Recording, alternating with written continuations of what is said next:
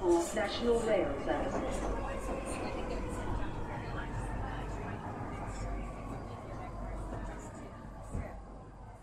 Bine ai revenit în stația Londra. Eu sunt Manuel Cheța de la manuelcheța.com și tu asculti podcastul Un român în Londra. Suntem la episodul 249, uite că ne apropiem de 250, denumit Vine primăvara. În acest episod vreau să vorbesc despre venirea primăverii și despre știrile curente. Înainte de orice, vreau să menționez faptul că podcastul de față este partea Think Digital Podcast Network și mă găsești pe Podbean, iTunes, Spotify, pe radio.com, pe chrisliniuțetravel.com și pe YouTube, desigur. În continuare fac recomandări de cărți, gen uh, The Brain, de David Eagleman. Este un e-book pe care îl citesc în continuare și este foarte interesantă cartea respectivă în modul cum explică cum funcționează oamenii la nivel neurologic, cum e construit creierul și cum acționează creierul. Și, bineînțeles, în continuare citesc cartea The Intelligent Investor de Benjamin Graham, dar cu comentarii de la un alt investitor. Și e o carte foarte interesantă, am ajuns deja la pagina 200, dacă să mă gândesc, 200 din 600, dar e o carte în care înveți tot felul de lucruri, inclusiv lucruri din istoria oamenilor care au vrut să investească în urmă cu decenii întregi, ca să zicem așa. Și, bineînțeles, vreau să pomenesc o mână de oameni faini, cum sunt cei de la ROE Hub, The Romanian and Eastern European Hub, care se ocupă de suport pentru muncă și violența domestică. Mai sunt cei de la The 3 Million pe Twitter, care se ocupă de drepturile europenilor. Centrul Filia se ocupă de drepturile femeilor și, bineînțeles, eclair.org este un grup de ONG-uri care se ocupă de conștientizarea problemei traficului de persoane. Patru grupuri faine, oameni mișto, bineînțeles, există zeci de ONG-uri, inclusiv în UK, și sunt foarte multe ONG-uri în care sunt români sau sunt create de români. În special e vorba de crea- ONG-uri create de către românce, pentru că mare parte românce sunt cele care lucrează în aceste ONG-uri, ca să ajute pe alți români și pe alți imigranți în principiu. Și acum un cuvânt despre primăvară. și acel cuvânt este dezamăgire. De ce? Pentru că după ce am trecut de o iarnă destul de dificilă și întunecoasă și vai de capă ei și figuroasă rău, mai figuroasă decât în alte perioade, uite că ne-am fi așteptat să vină martie cu o săptămână mai călduroasă, dar de fapt nu s-a întâmplat așa. Toată săptămâna asta este destul de răcoare. La un moment dat se mai încălzește undeva spre weekend, după aia săptămâna viitoare dincolo, din, din noi este frig. Vreo două săptămâni, așa primele două săptămâni din martie vor fi destul de răcoroase, după aia probabil chiar vine primăvara încetul cu încetul.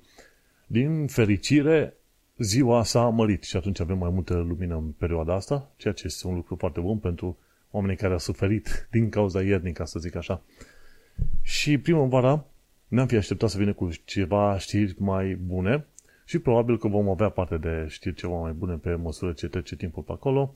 Avem știrile de săptămâna asta la altă. Din punct de vedere personal, dacă stau să mă gândesc, primăvara asta mă găsește într-o poziție, să zicem, la nivel nici peste nivelul mării, nici sub nivelul mării, cumva la nivel. Și este un punct bun prin care să zici că îți începe anul, așa că nu rămâne decât să te duci pe mai departe să crești acolo în, în planurile și activitățile tale pe anul în curs, ca să zic așa. Și, de ce nu, ca să nu mai pierd vremea cu laudele sau nelaudele la adresa primăverii, cred că intru mai bine în a povesti puțin chestiuni legate de sfaturi practice, pentru că sunt deja în perioada asta destul de multe sfaturi practice și știri. Că dacă stau să mă gândesc bine, cred că nu are rost să aberez foarte mult legat de micul subiect al primăverii. Vine, e fain, ne cumva ne trezim puțin la viață, dar uh, am fi vrut să fie un an ceva mai bun și mai simpatic. Cred că, dacă nu începe un război mondial, cred că probabil în vreo 2 ani de zile de acum încolo o să putem zice, băi, suntem cumva mai liniștiți și avem, o să avem un curs ceva mai bun al vieții. Dar uh, până atunci, știi cum este, trebuie să strângi, strângi puțin din curea și să fii pregătit să trăiești o viață mai dificilă o perioadă. Mergem la informații practice. Un lucru interesant pe care l-am descoperit de curând este că s-ar putea să ai probleme dacă aplici la status pe o masă metalică. Și acum hai să explicăm cum vine treaba asta. Când instalezi aplicația EU Exit ID pe telefon, bineînțeles îți cere să pui telefonul în zona pașaportului electronic sau chiar pe pașaportul electronic ca să îți citească chipul din pașaportul electronic. Și la un moment dat, cum încercam noi să preluăm datele astea, să urmăm pașii de la aplicație, chipul NFC efectiv nu citea datele de pe pașaport. Încerci o dată, două, de trei, de patru, de cinci ori, dezinstalezi aplicația, o reinstalezi, faci ce nu faci, bă, nu merge. Și atunci am gândit, hai să ne mutăm de pe masa asta, că mi se pare mie că e cam suspect, ok, e metalică masa asta din casa noastră, dar uh, nu știu dacă nu cumva ne încurcă cu NFC-ul, pentru că era clar că, din punctul meu de vedere, NFC-ul nu citea cum trebuie. După ce ne-am mutat pe o masă de plastic în zonă, ce am reușit să facem, a citit datele aproape instant. De am și scris un articol pe blogul personal pe manuelcheta.com și am spus, măi, oameni buni, dacă stați pe o masă metalică, sunt șanse să nu puteți citi sau nu puteți folosi telefonul ca să vă citească datele de pe chipul de la pașaport. Și o chestie destul de ciudățică, n-am auzit-o pomenită pe nicăieri, bineînțeles nici eu n-am căutat acum. Eu am, eu am aflat, am văzut situația, am găsit soluția, am scris articolul, mi-am văzut de viață. Dar cine știe, poate la un moment dat oamenii o să vină cu ideea, bă, vezi că chestiile astea au fost pomenite pe un forum. Foarte bine, mă bucur, dacă a fost pomenite mai de mult pe un forum, de ce nu trimiteți-mi link și le pun în show notes la podcastul ăsta. Dar e interesant că tu, încercând să aplici pentru status, bine, nu e o, o altă persoană, încercând să aplici pentru status, la un moment dat dai de niște probleme la care nu te aștepți. Una dintre ele e aceea că aplicația este doar pe Android și nu pe iPhone, îți dai seama, și atunci exclude o, o bună parte din oameni. Și, bineînțeles, dar fiindcă ești obligat să aplici prin uh, aplicația asta de Android, numai că nu, te poți, nu poți face totul numai prin uh, website. Și oricum, părțile astea de aplicare la setul status au, adică procesul ăsta are mai multe părți. Prima parte este în aplicație, după ce ți-au făcut niște verificări în aplicația respectivă, te trimite pe website și atunci, ok, continui pe website și poți să continui chiar și pe desktop dacă vrei. Și după ce ai continuat acolo, se uită și la, la final te întreabă, crezi că te califici pentru setul status sau nu? Și dacă tu crezi că te califici pentru setul status, zici da. Bun, te califici, pe aia la un moment dat îți vine răspunsul înapoi și zice, mă, conform datelor noastre, nu te califici, te rugăm să trimiți și dovezi de rezidență. Și în cazul nostru așa a fost, deși timpii stat aici depășesc cu mult 5 ani de zile, a trebuit să trimitem dovezi de rezidență gen Council Tax. Am trimis Council Tax și acum așteptăm un răspuns înapoi de la Home Office. Singura mea grijă pe care mi-o pot face e legată de situația în care la un moment dat se zice qualifying person. Qualifying person e fie, fie student, fie, să zicem, uh, cineva care a lucrat pe bani și a plătit taxe, loc, taxe la, la guvernul UK. Și sunt situații în care anumite persoane n-au nevoie să lucreze pe aici, vin cu economii din România, sunt într-o relație, fac tot felul de planuri și proiecte ce vrei tu și atunci sunt situații în care persoanele respective n-au plătit uh, impozit pentru că n-au avut la ce, înțelegi? S-au putut întreține chiar foarte bine. Și atunci sunt curios să văd și eu ce fel de răspunsuri, ce fel de situații vom avea pe mai, pe mai departe cu procesul ăsta de settle status. Vom trăi și vom descoperi, ca să zic așa. Oricum, uh, ce e important de știut, chiar dacă la un moment dat Home Office ar refuza să ofere settle status, conform noilor judecăți dintre Independent Monitoring Authority și Home Office, la care Home Office a pierdut, se pare că Home Office nu are voie și dreptul să ceară oamenilor să mai aplice încă o dată pentru settle status. În mod normal, conform withdrawal agreement, agreement uh, tratatului de dezaderare, cum ar zice, de dezunire, e, era vorba ca toți oamenii care erau rezidenți legali în UK la momentul Brexitului să primească settle status din prima, în mod automat. Deci oamenii trebuiau să primească o scrisoare acasă să li se spună, băi, avem un ID special pentru tine, uite, asta e settle statusul tău, game over. Nu, ăștia au transformat sistemul de recunoaștere a settle status într-un sistem de aplicare și de refuzare. Și așa au făcut. Au și refuzat o bună parte din oameni. Și atunci, nu numai că au și refuzat, au pus două, doi pași, gen ai pre-settle și după aia te obligăm să dai și settle status. Ori conform uh, normelor uh, în mod vădit greșite, aplică, greșite aplicate de către Home Office, dacă aplicați pentru settled status, treceau 5 ani și nu aplicai pentru uh, deci dacă aplicai pentru pre-settled status, treceau 5 ani și nu mai aplicai pentru settled, conform Home Office ei te puteau uh, deporta. Ori, conform regulilor UE, chestia asta nu era deloc uh, valabilă, pentru că trebuiau oamenii să primească din prima settled status. Și de-aia zic, sunt foarte multe chestiuni și politice la mijloc și sunt curios să văd cum o să iasă cu pașii ăștia făcuți de noi pentru setul status în cazul uh, respectiv. De-aia zic că vom tăi și vom vedea. Dar uh, întotdeauna când este vorba de lucrat cu home office, trebuie să fii atent, să ai atent și atentă și ce vrei tu, să ai toate actele în regulă, să ai dovezi peste dovezi la dovezi. Bineînțeles, nu înseamnă să ai toate, să ai bonurile de cumpărături, că ai băut o cafea în oraș sau ceva, nu. Dar să ai payslip-urile de la muncă. Să ai pe, pe 45, dacă ai plecat de la muncă, pe 60 de final de an, chestiile astea să le ai în mod obligatoriu. Fă cumva să îți plătești, uh, să, să ai un abonament la telefon, să primești biluri acasă în, uh, în format, uh, să zicem, fizic, dar chiar și în PDF dacă poți obține.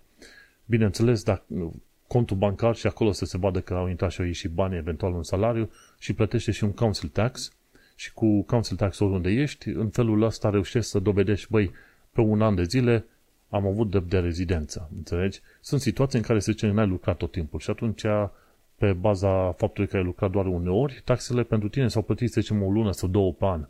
Dar tu, între timp, ai fost rezident pentru că ai plătit taxe locale, ai, ai uh, cumpărat și ai vândut mâncare, ce vrei tu pe acolo, orice. Și e bine să ai tot felul de dovezi strânse pe acolo. Eu mi-am, din, prim, din prima zi de când am venit, mi-am propus să salvez și să printez fiecare payslip și așa. Și acum, la imediat 8 ani de zile de când sunt aici, în fiecare lună printez payslip-ul de muncă, îmi salvez PDF-ul, liniștit, și am uh, actele puse deoparte. Chiar dacă mi-am luat cetățenie, este tot ok, în continuare îmi mențin același obicei ca să am toate actele strânse, pentru că niciodată nu știi când ai nevoie de anumite dovezi extra sau ceva de genul ăsta, știi? Și atunci, când e vorba de home office, nu te gândi că ei ar ști ceva pentru tine și că ar completa ei pentru tine. Nu te gândi că ei ar vrea să te susțină, să, să te ajute în caz că ceva nu este în regulă. Nu, trebuie să gândești totul pentru tine. Pentru că home office va fi foarte fericit să tai în carne și în sânge și eventual să te și de, deporteze. De-aia, deci home office nu-ți va putea grija, home office va fi interesat la un moment dat să-ți dea un șut să te trimite la gunoi. La gunoi, oriunde, ce știu, să te dea afară dacă se poate. Pentru că, uite, am și o știre pe aici, e home office blunder, sunt șanse foarte mari ca în curând, în următorul 1-2 ani de zile, mii de cetățeni britanici să-și piardă cetă- cetățenia. de ce? Uite că, ce s-a întâmplat? Undeva în perioada asta, ce știu, 80-2020, oamenii au fost în... Uh, au trăit aici rezidenți conform legilor UE, foarte bine, au fost rezidenți, ok? Au stat X ani de zile și după câțiva ani de zile de stat aici, au avut copii. Și copiii aia au primit cetățenie britanică pe baza faptului că părinții lor aveau settled, erau settled aici în UK, înțelegi? Și atunci Home Office avea un mod de a înțelege ce înseamnă settled până în 2000, mi se pare, și are un alt mod de interpretat ce înseamnă settled după 2000 încoace. Am pus articolul uh, ăsta aici și, cum îi zice, e o confuzie interesantă făcută de către Home Office, nu, nu altcineva. Și atunci, dat fiindcă home office a interpretat într-un mod ciudățel, să zicem, legea naționalității, asta înseamnă că după ce instanțele verifică din nou cum a interpretat home office chestiile astea, instanța va decide foarte curând că la un moment dat fie cei dintre 82.000 născuți în UK și care au primit cetățenie în UK pe baza faptului că părinții erau settled, fie ăia, fie cei din 2000 până în 2020 unul dintre astea două grupuri își vor pierde cetățenia, pentru că Home Office a, a interpretat foarte prost uh, anumite aspecte ale legii și în special este vorba legat de ideea de settled status. E, e un mismatch între modul în care înțelegea, înțelege Uniunea Europeană settled status și în care UK înțelege ideea de settled status. Și din cauza mismatch-ului ăsta s-au creat două perioade diferite în care cei născuți în UK și au primit cetățenia pe baza faptului că s-au născut aici, se vor vedea cu cetățenia retrasă. Și aici ajungem din nou la ce am discutat într-un uh, episod de podcast mai vechi al meu, cu faptul că ai două, două cetățenii din asta, unde am, chiar în episodul 246, publicat pe 7 februarie, am discutat de faptul că ai două cetățenii britanice, dat fiind că Home Office a tot uh, pușat, a tot împins pe ideea asta de a, de a îndepărta, de a tăia cetățeniile britanice a celor luate prin naturalizare și celor născuți din părinți care au avut prin naturalizare, deci și copiii sunt, uh, sunt afectați, deci dat fiindcă Home Office a tot fa- făcut push, bineînțeles, să zică, băi, avem dreptul să luăm cetățenia cuiva care e implicat în uh, crimă organizată, acțiuni împotriva statului, uh, ce mai era, terorism și, bineînțeles, încă o chestie era la un moment dat dacă a fost obținută prin fraudă sau nere, uh, misrepresentation, ceva de genul ăsta, ceva, nu chiar ca fraudă, dar în direcția aia.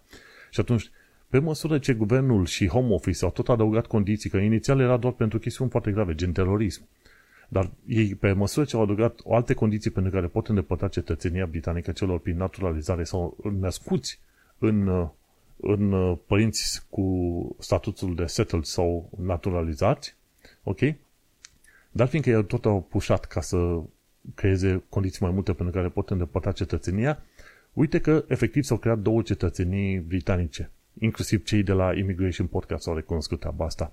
Și ziceam că mai devreme sau mai târziu chestia asta o să fie foarte dureroasă pentru mulți oameni, inclusiv la oamenii nu, la care nu ne-am gândit. Și uite-te că după câteva săptămâni de zile, în episodul de față, gen 249, deci la trei episoade distanță, ce am aflat este faptul că efectiv Home Office a făcut un blunder foarte mare și mii de cetățeni își vor pierde cetățenia pe baza faptului că nu au înțeles cum să interpreteze și cum să, ad, să, să conecteze sau să pună sincronizare termenul de settle pe Uniunea Europeană, termenul de settle pe UK.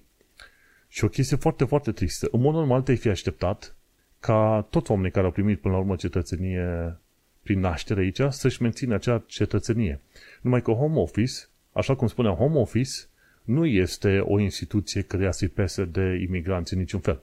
Deci asta să fie clar din capul locului. Deci home office n-are nicio treabă. Home office când face vreo chestie pozitivă este doar la presiuni politice enorme. Și vorbim de chestiuni de bun simț.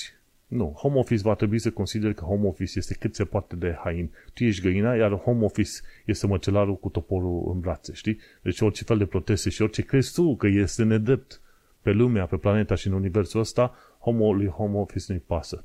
Știi? La fel cum măcelarul ia, ia toporul și taie capul găinii, crezi că găina aia, dacă filosofează despre Einstein și metafizică într-un mod extraordinar de deștept, va scăpa? Nu. Pum, capul jos. Așa și imigranții când e vorba de legătura cu home office. De-aia zic. Și acum, mergând pe ideea de home office măcelari, ce se întâmplă? Ei bine, uite-te că home office zice, dacă cineva a primit cetățenia din cauza unor greșeli ale noastre, e bine, nu avem nicio problemă să îi îndepărtăm cetățenia, pentru că nu este... Pentru că ei, în mod normal, oricum nu aveau voie să aibă cetățenia aia. Bă, da, discutăm de grupe de mii sau poate zeci de mii de oameni, fie din perioada 80-2000, fie din perioada 2000-2020. Înțelegi ce facem? Oameni care, pe baza regulilor date de tine, adică home office, au urmat pașii și au obținut cetățenia respectivă. Și pe aia tu, pentru că tu ai greșit și ai înțeles greșit, după aceea zici, păi nu e nicio problemă, pentru că oricum n-aveau. N-aveau voie să aibă, așa că o să le luăm. Și sunt foarte curios să văd ce o să fie, dar în mod sigur vor fi dări în judecată enorme, pentru că chestia asta, bineînțeles, este nedreaptă, dar nu contează. Pe home office nu interesează dacă ei fac ceva nedrept, imoral sau ilegal. Ei n-au treabă cu chestia asta, ok? Și atunci ce va trebui să vezi dacă reușești să ai avocat și presiune politică să facă lucru corect în toată faza asta, înțelegi? Pentru că, uite, după cazul cu Shamina Begum, la care inclusiv instanța a recunoscut că Sabina, Sabina Begum, ok, s-a dus pentru să-i susțină pe ăia ISIS ce vrei tu pe acolo, dar avea 15 ani de zile. La 15 ani de zile nu e pe un condiționământ, dar instanța a recunoscut că a fost traficată. Ori o persoană traficată, la un moment dat, are anumite protecții sau ar trebui să aibă anumite protecții. Indiferent de situația asta, instanțele au menținut că este bine să îndepărteze cetățenia lui Shabina Begum, chiar dacă ea e făcută stateless în momentul de față. Deși părinții ei aveau cetățenie din Bangladesh, ea nu are.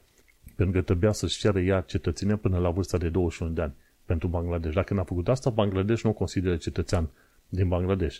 Iar Home Office, teoretic, nu are voie să îndepărteze niciun fel uh, cetățenia oamenilor dacă îi face stateless. Dar nu este nicio problemă pentru home office să facă treaba asta.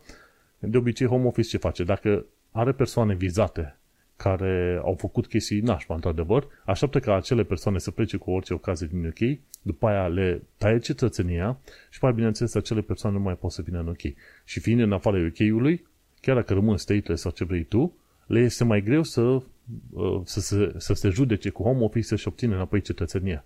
home office a demonstrat de-a lungul timpului că nu este interesat, nu sunt interesați dacă încalcă legea, tratate internaționale, moralitate, dreptate, ce vrei tu, n-au nicio treabă. Deci iau, iau chestiile lor acolo și le fac după cum știu ei. Și de-aia, deci, în momentul de față, singura soluție nu e, n-ai cum să apelezi la bunătate sau demnitatea home office.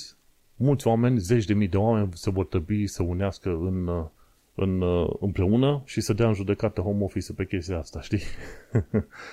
și citește și tu articolul ăsta de la The Conversation și ci zice impactul acestui judgment și uh, noile rule, uh, reguli introduse în 2000 nu, nu ar schimba în mod normal uh, legea, ci alterează modul în care interpretează home office acea lege. Și, uh, cum îi zice, judecătorii au uh, afirmat faptul că modul în care home office interpretează, să zicem, legea naționalității din 2000 încoace este modul corect. Deci, înainte de 2000 era necorect.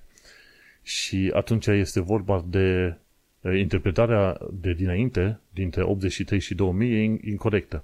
Și asta înseamnă că Home Office a oferit British citizenship multor oameni născuți în UK, uh, știi cum, pe, pe nedrept, știi? pe bază de interpretare proastă. Aoleu, și atunci și într-un mod interesant în toată afacerea asta este că Home Office uh, a șters, uh, a nullified, așa se spune, cetățenii înainte, știi? Și treaba care este nu știu ce o să iasă, deci o să fie foarte ciudată așa, ca să zic așa. Și chiar mă uit acum să văd ce să vezi cu situația. Mii de uh, oameni vor fi lăsați așa în uh, limbo, ca să zicem așa, deocamdată. Și atunci este vorba de organizarea unor noi legi. Și gândește în funcție de numărul de oameni și de ONG-uri și politici și uh, avocați angajați, probabil, probabil se va putea obține uh, cât de cât sprijin pentru cei de, din perioada 80 până la 2000. Trist. Și uite-te cum discutăm de un uh, home office până la urmă cu care nu vrei să glumești. Chiar discutam și cu un coleg la muncă care e venit din România, dar e pe viză de muncă, pentru că a venit după 2020. După, după termenul acela limite, 2020-2021. Și la fel, e, e cu stres așa, i-am spus, zic, vezi că și cei care au cetățenie prin naturalizare pot avea cetățenia îndepărtată pe anumite criterii. Și toată lumea, până la urmă, este de acord. Băi, pentru criterii, chiar și pentru criterii foarte nașpa, ai închisori.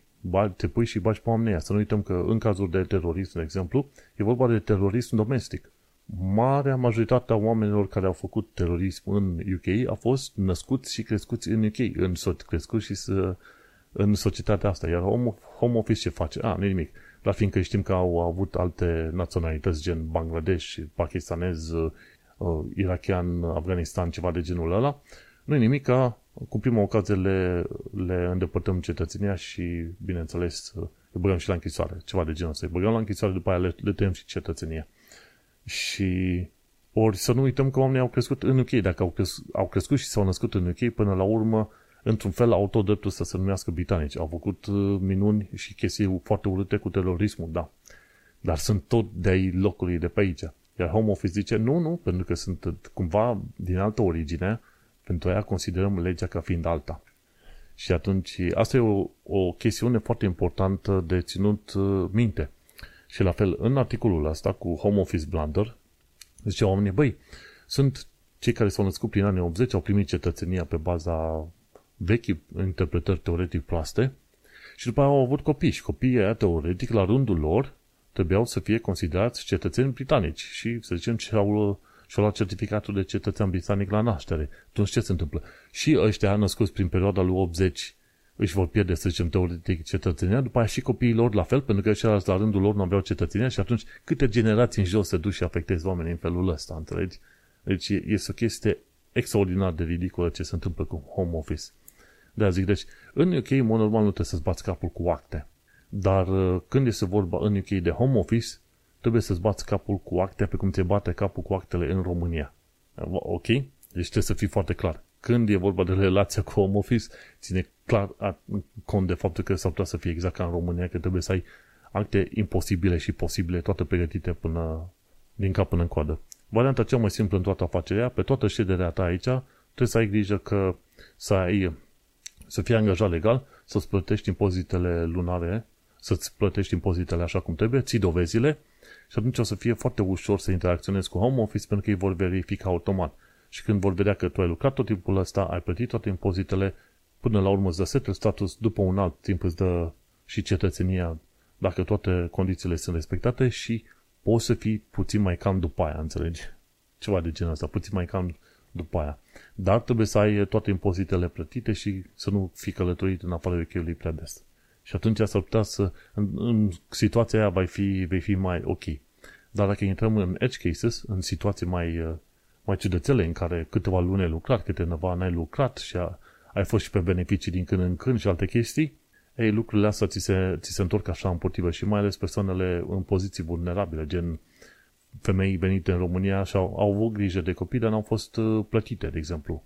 N-au avut un salariu sau ceva. Și atunci ele sunt mai la risc ca home office să le atace decât uh, alții care au uh, muncit și au dovada de impozite, de exemplu.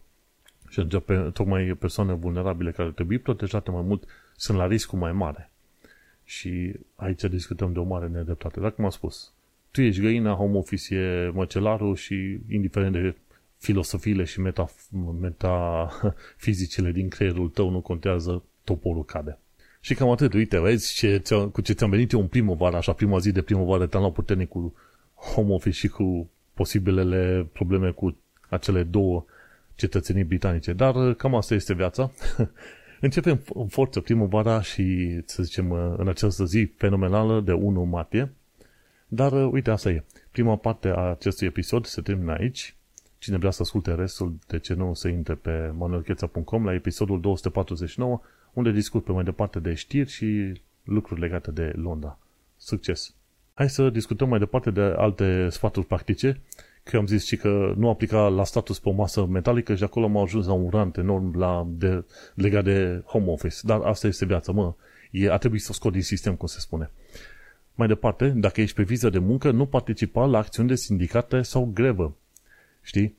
În mod normal, dacă ești pe viză de muncă în UK, Home Office nu ți interzice să participi la greve, la sindicatele, ce vrei tu din asta, pentru că ești tu foarte drept, foarte moral, etic, ce vrei tu pe acolo.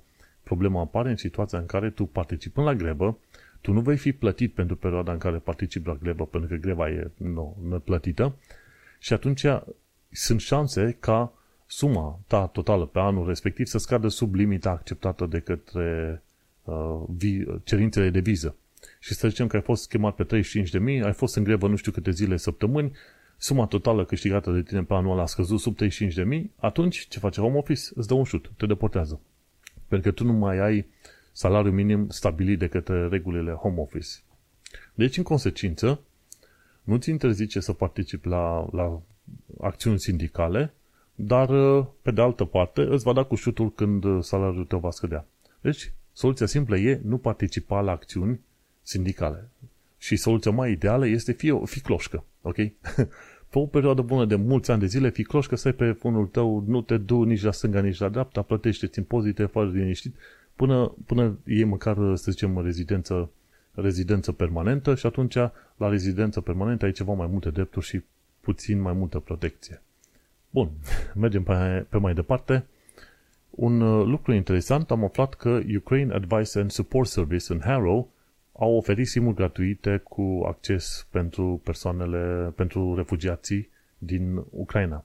Adina Măglan a publicat pe Twitter de curând e uh, faptul că ceea ce pare un uh, instrument foarte simplu și accesibil poate salva vieți, poate crea o viață mult mai bună pentru refugiați. Și vorba de carduri gratuite SIM date pentru refugiații ucrainieni. Și atunci acele carduri gratuite de SIM le-a permis să se și conecteze la internet, să poate comunica cu oamenii, să facă traducere, de exemplu, să se orienteze pe hărți de colo-colo. Și nu știam că se oferă un asemenea ajutor, cel puțin în cazul refugiaților din Ucraina, dar este foarte interesant să știi că primești simuri și atunci cu, probabil cu un, o, o anumită cantitate de bani pe ele, să te poți orienta, să folosești Google Translate, să poți lua legătura cu neamuri ce vrei tu pe, pe acolo. Într-un fel, mai devreme sau mai târziu, va trebui să considerăm accesul la internet ca fiind drept uman, ca să zicem așa, pentru că gândește-te, nu poți să faci aproape nimic astăzi fără internet. Cine nu are internet nu își plătește facturile, nu poate să comande, nu poate să interacționeze cu autoritățile, știi? Bineînțeles, ai și telefonul, nu zicem nu, dar internetul este până la urmă number one. Hai să trecem la următoarea secțiune despre Londra, despre viața în Londra și în sănătate. N-am mai avut articole interesante legate despre români în sănătate în alte părți, așa că deocamdată rămâne tot cu Londra. Și atunci, hai să ne uităm la o chestiune foarte interesantă legată de viața în Londra. Are loc sărbătoarea primăverii în Harrow pe 4 martie 2023, respectiv în câteva zile de acum încolo. Și sărbătoarea asta primăverii este un eveniment de, să zicem, de informare și de ajutorare a comunității române din zona respectivă și nu numai. Are loc în Harrow Market, Green Hill Place, codul poștal HA12EB, e pe 4 martie 2023 între 10 și 3, 10 jumate, 3 jumate și se organiza de către Romanian and Eastern European Hub, unul dintre ONG-urile pe care le aud eu pe aici, adesea. Și ce spune acolo? Sărbătorim soțirea primăverii cu un nou eveniment adresat comunităților din Londra. Participare deschisă oricui, serviciile sunt gratuite. Pentru cei mici au uh, atelier de creat, felicitări, pentru 8 martie picturi pe față, figurine, limonadă. Adulții pot discuta despre informații despre înregistrarea la vot și schimbările la legea electorală de anul ăsta, suport pentru renoire de pașaport, aplicații carte de alegător în UK, alte informații utile respect, uh, despre serviciile din UK. Deci, această sărbătoare a primăverii e făcută să-i ajute pe oameni cu tot felul de informații pe care le au în uh, legătură cu, să zicem, servicii și românești și britanice. Și făcut de către Romanian and Eastern European Hub și este, este susținut de Greater London Authority, din ce am înțeles eu, da, Greater London Authority. Așa că, cine are timp și uh, voință și nevoie, de ce nu, să meargă la sărbătoarea primăverii în Harrow. Din nou, Harrow Market, Green Hill Place, codul HA12EB. 4 martie între 10 jumate și 3 jumate. Ce am mai aflat de curând este cum, să, cum este să fii homeless în Londra. Este un articol scris de un tip, acum vreo câțiva ani de zile a fost scris, dar uh, cei de la Londonist l-au uh, șeruit din nou în perioada asta. Și e vorba de un, uh, un tip și povestește cum e viața lui de homeless în Londra. Mi se pare că de atunci a reușit să iasă din situația de homeless. Și una dintre chestiunile care m-a mirat așa a fost, băi, homeless, dar stătea chiar în zona Trafalgar Square în loc să se protejeze. Zici, băi, du-te pe un gang undeva mai departe să nu te bată vântul, dar uh, nu avea niciun fel de treabă și povestea cum, cum dormea pe jos, ce înseamnă să stea osul șoldului direct pe, aproape pe beton, avea sac de dormit totuși. Și când te, te duci în zona Trafalgar Square, găsești câteva, câteva persoane homeless pe acolo. Și, bineînțeles, sunt și anumite servicii unde se, puteau, se putea duce să facă un duș dimineața, să, să aibă niște verificări medicale și să aibă și o masă de dimineață. Cam o dată pe zi, dar în rest noaptea doarme. Și hai să vedem unde este. Ok? Și vorba spune că nimeni nu va ajunge, nimeni nu, nu va fi infometat în Londra și ci că zice tipul ăsta este adevărat. Ci că parafrazez cumva din articol, ci că e șapte jumate și mă duc și stau în rând la The Connection. The Connection este un asemenea ONG care ajută cu chestiuni de mâncare și asta. Și așteaptă pentru venirea orei 9, de la 7 jumate. Și îi ascult pe alți oameni care sunt în aceeași situație ca mine. Fiecare are o poveste diferită, cu oameni chiar din uh, diverse țări, din uh, Europa, nu numai din UK. La un moment dat intrăm în uh, clădire, fac un duș, mă bărbieresc, primesc un cei gratuit și un toast, un sandwich simpluț și acolo este o asistentă care verifică, mă verifică pentru tot felul de probleme uh, medicale, îi dau numele, aștept rândul pentru aștept rândul la doctor și dacă este nevoie de ceva mai, uh, mai precis de verificat, mă trimite la un doctor care lucrează în mod special cu persoane homeless.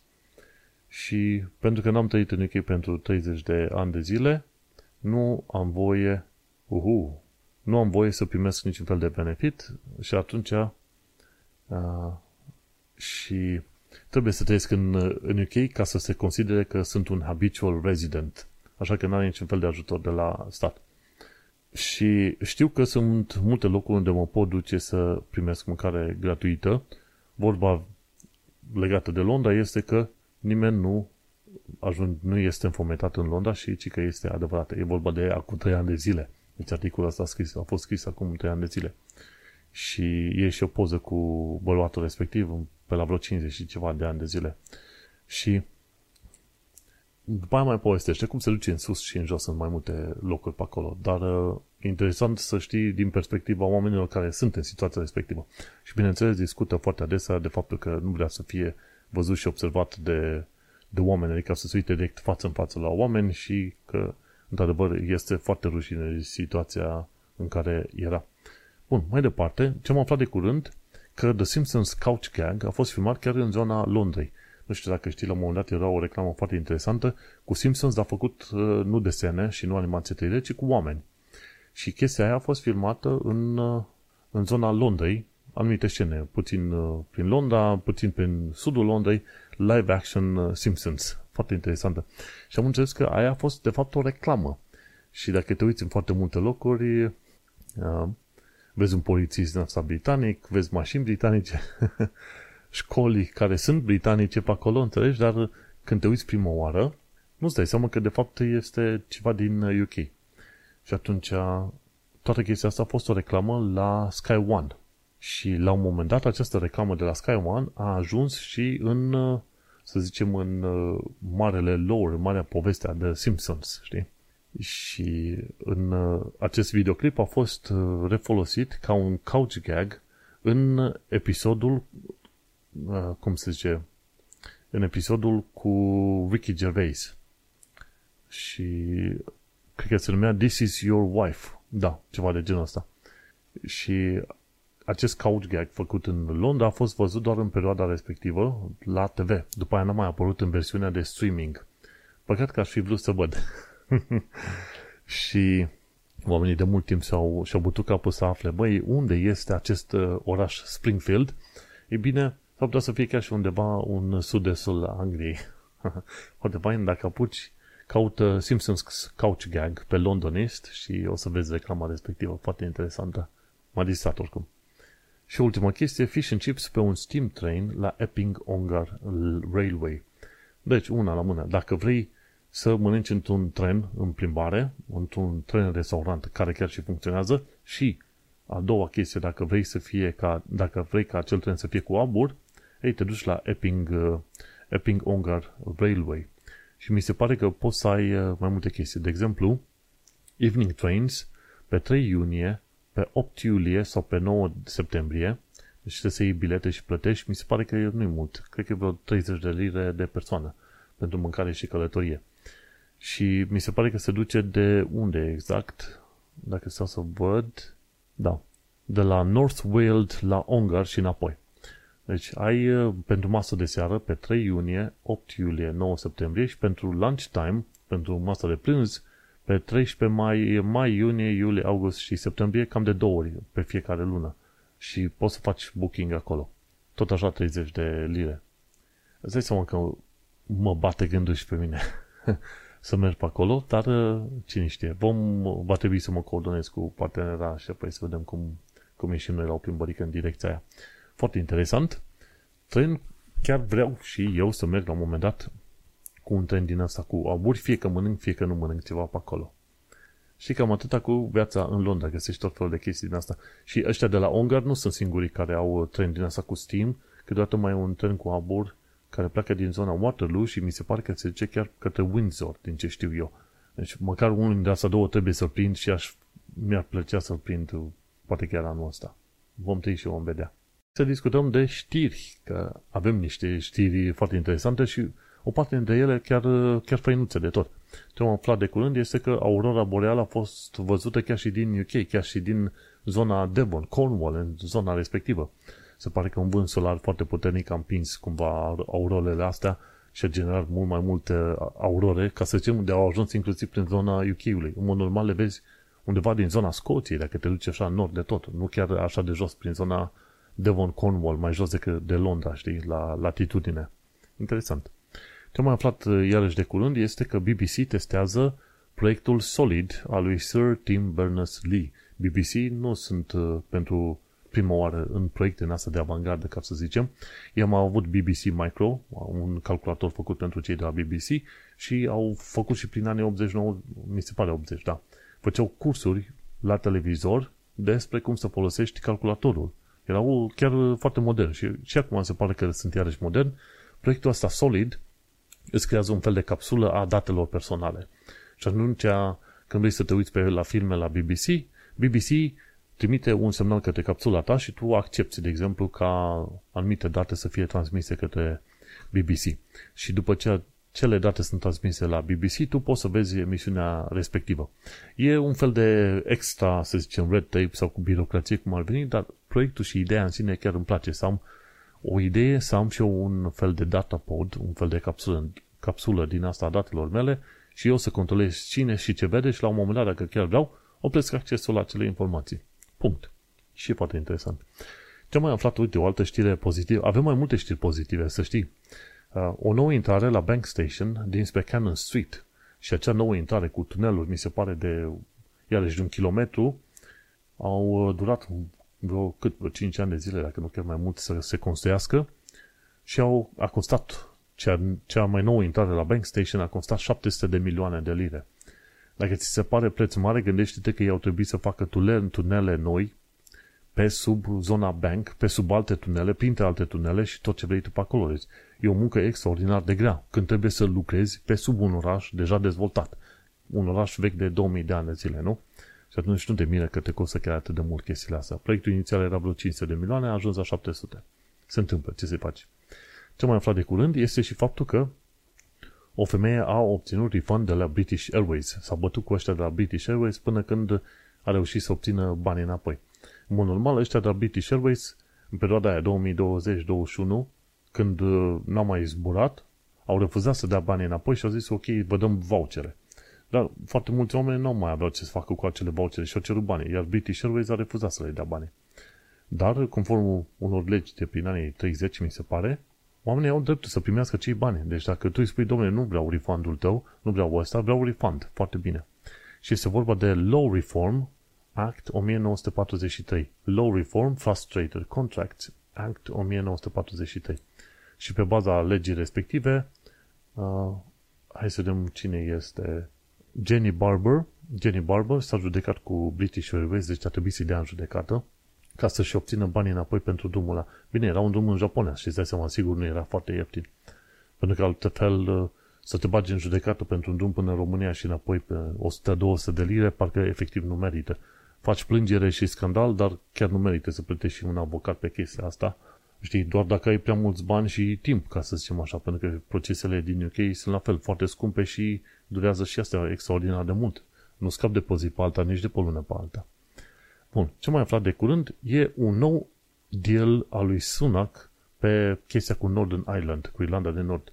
Sunt curios să văd dacă târgul ăsta va trece și de Parlamentul Britanic. Se pare că Uniunea Europeană, Ursula von der Leyen, este mulțumită de, de noul tratat legat de Irlanda de Nord. Sunak la fel este mulțumit. O bună parte din oameni, inclusiv din, din, dintre jurnaliști, sunt mulțumiți de târgul ăsta nou și rămâne să vedem dacă chiar trece și de Parlamentul Britanic. Târgul ăsta nou ce presupune să nu ai granițe pe zona Irlanda, între Irlanda și Irlanda de Nord și produsele care au ca destinație numai Irlanda de Nord să fie trecute pe, să zicem, pe un, pe un culoar verde. Culoarul verde zice, ok, nu, produsele astea nu vor merge mai departe în Uniunea Europeană, deci nu vom face niciun, niciun fel de verificări, avem preaprobări la guvernul UK, le trimitem direct în Irlanda de Nord și acolo stau. Produsele care vor ajunge în Irlanda de Nord, dar după aia mai departe către Uniunea Europeană, vor trebui să meargă pe culoarul roșu, bineînțeles, vor trebui să treacă printr-un, printr-o tonă de verificări în, în zona Marii Britanie, respectiv pe, pe insula principală. Și se pare că cumva oamenii sunt mulțumiți cu soluția asta de compromis. și dacă este bine și până la urmă guvernul din Stormont, din uh, Irlanda de Nord, vor fi mulțumiți cu tratatul ăsta nou, cu modificarea asta, s-ar putea ca la un moment dat să se mai calmeze treburile și atunci să nu ne pomenim că din nou avem atacuri de la noul uh, IRA. Irish Republican Army sunt un grup paramilitar care vreau să unească Irlanda de Nord cu Irlanda. Și în continuare mai există mult sprijin pentru IRA acolo. Dar vom trăi și vom vedea. Ce mai aflat un alt lucru pozitiv este faptul că pe UK vârsta minimă de căsătorie a fost ridicată la 18 ani de zile. Ceea ce este un lucru bun. Dacă ți să te gândești bine, dacă tot e vorba de căsătorii, probabil avea să te căsătorești pe la vârsta de 30 de ani de zile. Cam pe atunci te mai deștepți puțin. Înțelegi? Nu așa de, de repede la 18 ani de zile. În UK era voie căsătorie pe la 16 ani. Și sunt grupurile de romi care se plâng că le încalcă cultura ce vrei tu pe acolo. Ori în momentul de față uh, îi ziceau, domne, căsătoriile între uh, copiii rom de 13-14 ani de zile nu se potrivesc, nu sunt exact la fel ca căsătoriile între adulți. Ori distincția nu prea contează când este vorba la un moment dat de ideea de căsătorie, e mult să stea în aceeași casă, în același pat și cea mai departe. Uh, până la urmă, tot felul de țări și ce vrei tu și, să zicem, grup și culturi trebuie să urmeze și legea țării locale în care sunt pe acolo. Înțelegi? Deci, până la urmă, știi cum e, înțelegi cu toleranță și, ac- și acomodarea culturilor până la un anumit punct. Înțelegi? Și punctul ăla și linia de care nu se trece e, e până la urmă o lege generală. Dacă nu-ți combine asta cu vârsta, atunci trebuie făcute grupuri de presiune, schimbată legea și ce vrei tu pe acolo. Din punctul meu de vedere, căsătorile, probabil, multe chestii n-ar trebui considerate ok înainte de vârsta de 18 ani de zile, când teoretic ești adult. Probabil că dacă ai vrea să te uiți la modul în care există societatea în ziua de astăzi, probabil ar trebui să fii considerat adult abia după vârsta de 25 de ani de zile, ceva mai încolo, știi? Și atunci, asta e. Așa că, dacă sunt chestiuni legate de viața de adult, toate să fie făcute undeva după vârsta de 18 ani de zile, care e vârsta, să zicem, legală de adult. Așa că grupurile astea care tot împing argumentul ăsta al culturii locale sau subculturii locale, probabil ar trebui să se uite puțin mai atent. Băi, sunt anumite lucruri care și noi trebuie să le acceptăm ca cultură, că existăm într-o societate și trebuie să înțelegem, uh, să, uh, să zicem, societatea respectivă. Bun, ce am mai aflat de curând este că uh, case din zona Norfolk cad în mare. A fost o filmare făcută de cineva cu drona și bineînțeles nu e o chestie nouă, adică toate orașele care sunt undeva la malul mării sunt la risc să se sur pe malul și atunci să-și mai pierdă. Și sunt în zona Norfolk, sunt anumite case chiar înspre margine și se vede cum pământul se surpă bucată cu bucată, bucată cu bucată pe acolo. Dar riscul ăsta există în foarte multe locuri și nu e ceva nou. Doar am vrut să pun linkul ăsta ca să ne dăm seama că, într-adevăr, dacă ții vreodată în închei casă, și vrei să fie la mare, trebuie să fii cumva la o distanță respectabilă, nu chiar, nu chiar la faleză, pentru că după aia te pomenești că ți se duce casa la vale și la revedere. Ce mai aflat de curând este că fermierii se plâng de costurile mari și au ajuns, dacă stai să te uiți la tot felul de produse, legume și fructe, să zicem, și numai, orice fel de, de chestii de mâncare, te duci pe la Lidl, Aldi, ce mai era pe acolo? Magazine Asda, la astea care erau înainte mai ieftine și mai accesibile, în momentul de față s-au mărit prețurile, încât sunt situații, în cele mai multe situații te poți duce la Waitrose să cumperi și poate chiar va ieși mai ieftin mergând la Waitrose. Pentru că Waitrose înainte, oricum înainte, aveau uh, profit suficient de mare și atunci ei n-au trebuit să mai ridice prețurile prea mult, poate un 5, un 10% pe aici pe acolo. Pe când ăștia alți, Lidl asta, de exemplu, au trebuit să ridice prețurile de 2-3 ori, 50, 100, 150, 200 de ori. 200 de procente ca să supraviețuiască, să zicem așa.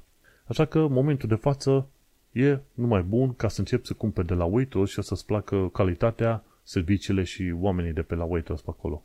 Mergem pe mai departe. O insulă galeză este denumită prima din Europa cu titlul de Dark Sky Sanctuary și este vorba de Bardsea Island, din uh, peninsula Lynn Peninsula, cred, cred că așa îi zice, din zona țara Wales, în Wales, țara Galilor. Inis Enili Bardsey Island. Și ce înseamnă Dark Sky Sanctuary? Înseamnă că insula respectivă este protejată față de restul pământului din zonă. Nu e lumină și atunci cineva, cine ar vrea să observe stelele, ar putea să observe în liniște pentru că nu sunt interferențe de lumină din jur. Și este prima pe Europa.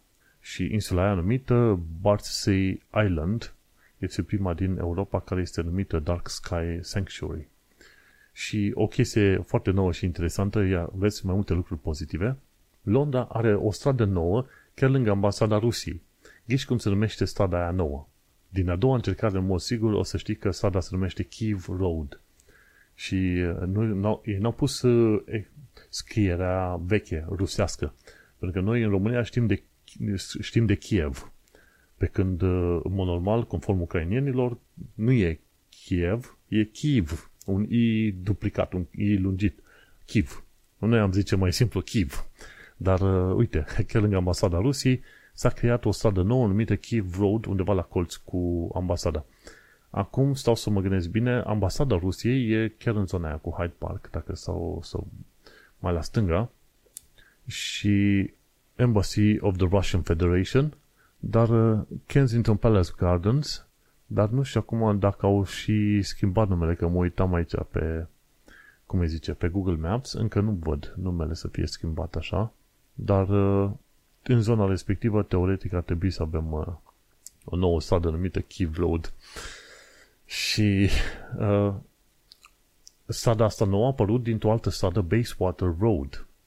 Ia să vedem unde a fost acest uh, Palace Court în Ossingston Street. Sau hai să vedem Basewater Road, unde e asta prin Google Maps.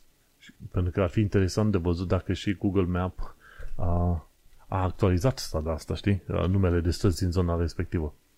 Deci Basewater Road, a, e chiar strada aia lungă de la, cum îi zice, de la Hyde Park, care duce către ambasada Rusiei. Și chiar aș fi zis o parte, au modificat-o și au numit-o Kiev Road.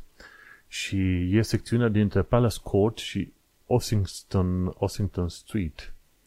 Și atunci ar trebui de văzut unde e strada aia. Palace Court, așa avem, am găsit, și Ossington Street. Ah, tare de tot. Deci e o secțiune scurtă de vreo 50 de metri, dacă să mă gândesc bine, și secțiunea aia este chiar, da, este chiar în fața ambasadei, ambasadei ruse. Da. Deci între Palace Court și Ossington Street e o secțiune foarte scurtă din Bayswater Road care a fost denumită în, în cum îi zice frate, în Kiev Road, așa, 50-100 de metri. deci ambasada Rusiei este pe Kiev Road, asta bun de știut. Deci ăștia de la Westminster Council au și umor așa, pentru că unde te-ai vedea tu să ai străzi atât de înguste, atât de scurte, ca să zicem așa. Dar uite că au, au reușit. Și cam uh, cu asta încheiem uh, istoria. Vezi, a apărut o stradă nouă în uh, Londra cu ocazia războiului și invaziei uh, ilegale a Rusiei asupra Ucrainei. Și cu această știre faină, prin care aflăm cum apar străzi noi în Londra, uite-te că încheiem și acest nou episod de podcast, episodul numit Vine primăvara. Episodul numărul 249, unde am vorbit despre venirea primăverii, mai degrabă despre venirea home office-ului, și despre știrile curente. Noi ne mai auzim pe data viitoare. Succes! Change here for National Rail Services.